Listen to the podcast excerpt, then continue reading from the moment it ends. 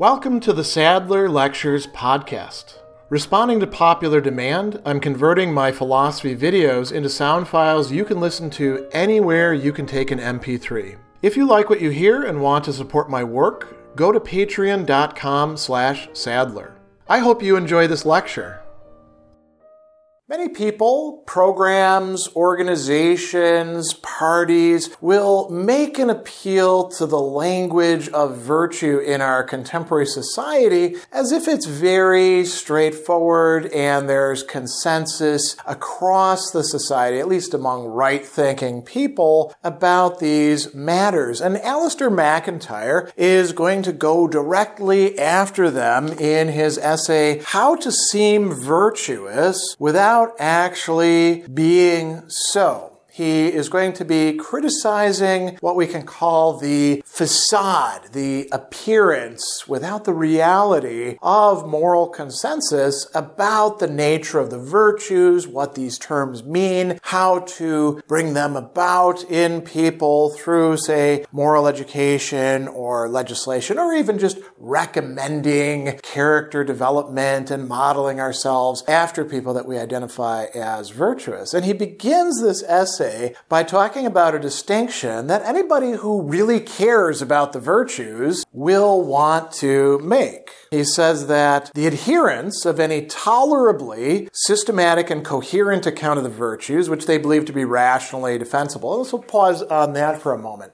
If you're going to have an account of the virtues, and you're not going to be full of BS, then it has to be rationally defensible. You have to be able to explain it to other people in ways that, at least if they're being good faith interlocutors, they could say, aha, yeah, I see why you're saying that. You can't just go by your gut. You can't just appeal to sentiment and feeling. And you want it to be tolerably systematic and coherent. You don't want a mishmash or very superficial treatment of these sorts of matters. Now, what's the distinction between genuine virtues, people actually having good states of character, and the counterfeits of those virtues? And what would that be? So he uses examples a little bit later on. Let's take courage, right? A person that we ascribe courage to may not actually be courageous in any real sense. They may not have that as a disposition that they have developed over time, which can be reliably counted on to behave in the right ways in different situations. And we're going to talk about some of the qualifiers for that. Many people are ascribed virtues by other people that they don't even remotely have. They just have sort of like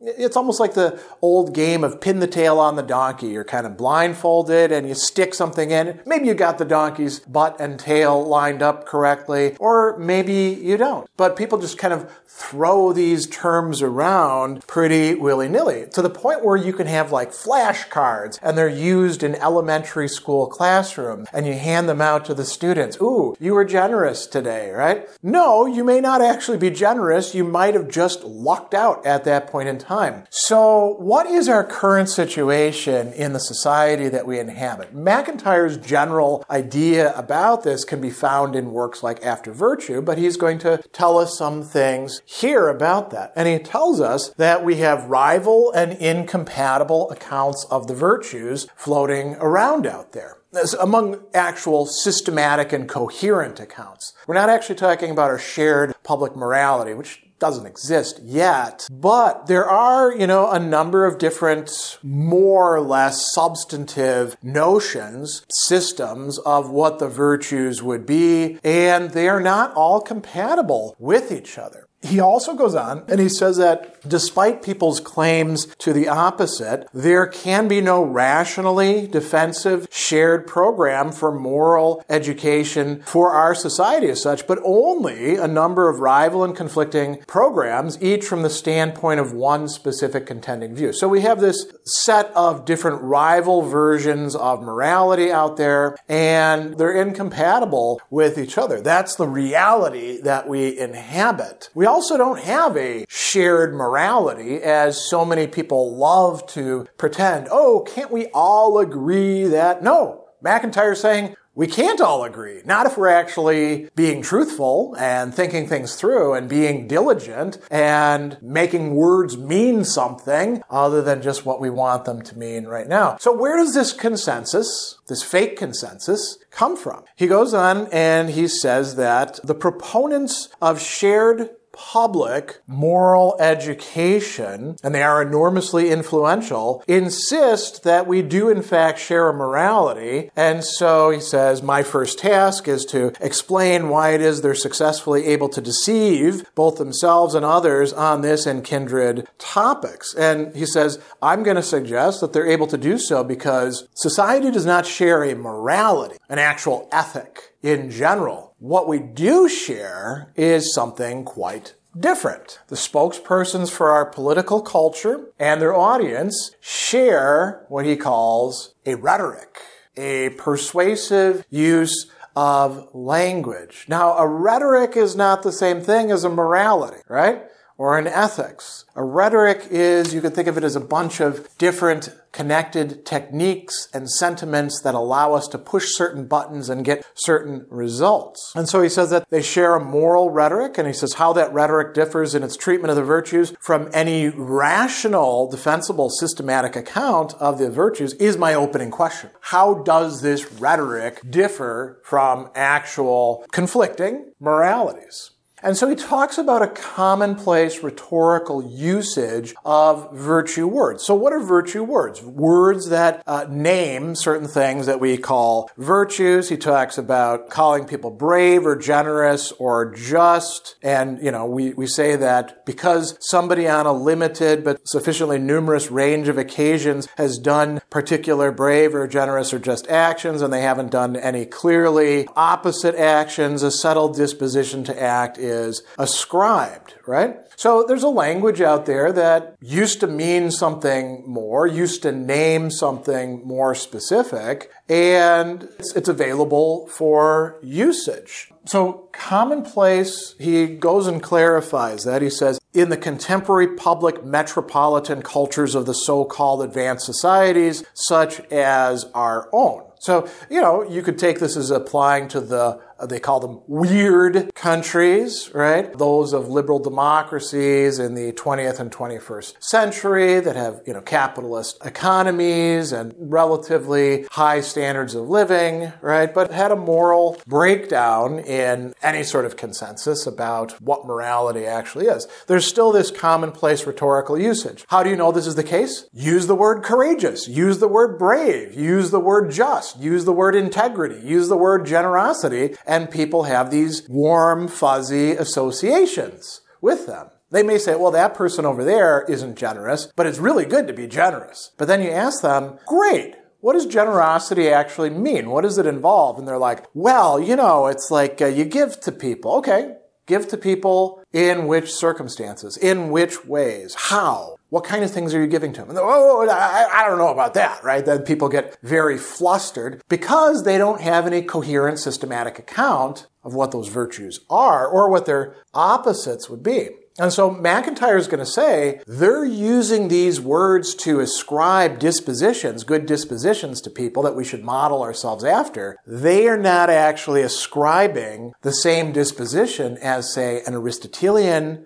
virtue ethicist would be to those people. Because Aristotle actually, and Neo-Aristotelians like MacIntyre, actually have some pretty solid conceptions of what that involves. He says the same sentences are being employed, but the judgments to which they give expression are in fact quite different. And he says, where does the difference lie? And so here's where we get to some four questions that he identifies as being particularly important. And we're going to discuss this elsewhere, so I'm not going to go into these in sufficient depth right here. But we can say that the first question has to do with counterfactuals. The person behaves this way in this situation. How would they have behaved if we tweaked the situation and changed some of the variables, some of the parameters? Some of the circumstances? How will they behave in the future in similar things? What reasons do they have for behaving the way that they do, for making the choices they do? What sort of things do they feel or desire or are averse to? What kinds of pleasures and pains do they have acting in certain ways? And then finally, if we want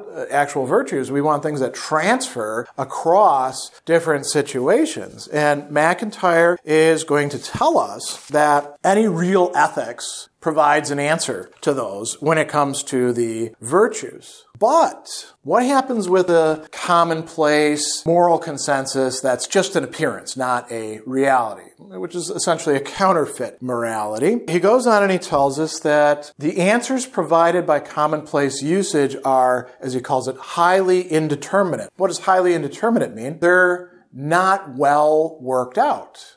They are fuzzy they don't have precision because they're not really addressing these sorts of questions. So he says that the answers supplied by commonplace usage are highly indeterminate to call someone brave or generous or just, according to the mode of present day commonplace usage, is to leave largely open and undecided what answers are to be given to these questions. So they're not answering the questions. They're saying, eh, you know, you can kind of figure that out later on down the line. And he goes on and he says, this indeterminacy in respect of what's entailed or implied by judgments that some particular person is virtuous, an indeterminacy of meaning, equivocation, we could actually say, has two alternating aspects. And so he notes a paradox or contradiction here. So one of these is that on the one hand, insofar as commonplace usage concerning the virtues merely leaves open and unanswered to some large degree these questions, commonplace usage appears more or less consistent with all and any of those rival systematic conceptions it'll take on any of them. Ah, you can be an Aristotelian, you could be a Stoic, you could be some sort of Christian virtue ethicist. ah, it's all the same. It, it all works out just fine, right? Because you're not getting specific, particular, systematic enough. And therefore, you're actually generating counterfeits to the virtues. On the other hand, MacIntyre points out, and I think this is particularly important. He says, as commonplace usage functions so as to embody a silent but insistent and continuing refusal to supply answers to those same four questions, it appears to be equally inconsistent with any one of them. Right? So there's a, as he calls it, alternating and incompatible set of aspects there. The shallow, superficial appeals to virtues that we see so many organizations so many programs, so many people making winds up totally incoherent. And blocking the way to any genuine treatment of virtues. And so here we can talk about a gap as MacIntyre brings this section to a close with. He says a large and largely unnoticed gap exists between the nature and grounds of those ascriptions of the virtues figuring so notably in commonplace usage and public political rhetoric and those verbally similar ascriptions giving expression to some systematic and coherent account of the virtues and why is this gap in place? Because it has a useful function for those who want to indulge themselves in this. He says that it functions so as to protect from scrutiny the presentation of self in contemporary public and political life of those holding and aspiring to public office. So anybody can make claims about virtues, and if you call them on it, well, because it's all kind of loosey goosey, because it's all superficial, because it is refusing to answer these important questions,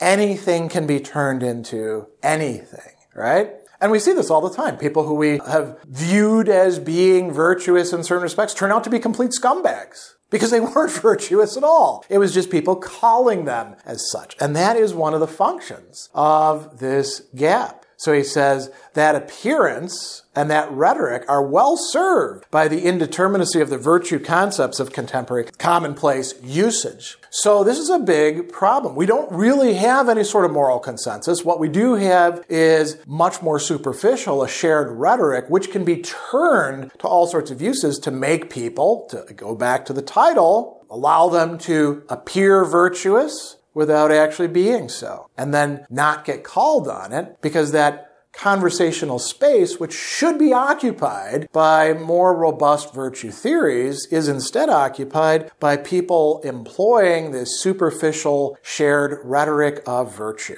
Special thanks to all of my Patreon supporters for making this podcast possible. You can find me on Twitter at Philosopher70, on YouTube at the Gregory B. Sadler channel, and on Facebook on the Gregory B. Sadler page. Once again, to support my work, go to patreon.com slash sadler. Above all, keep studying these great philosophical works.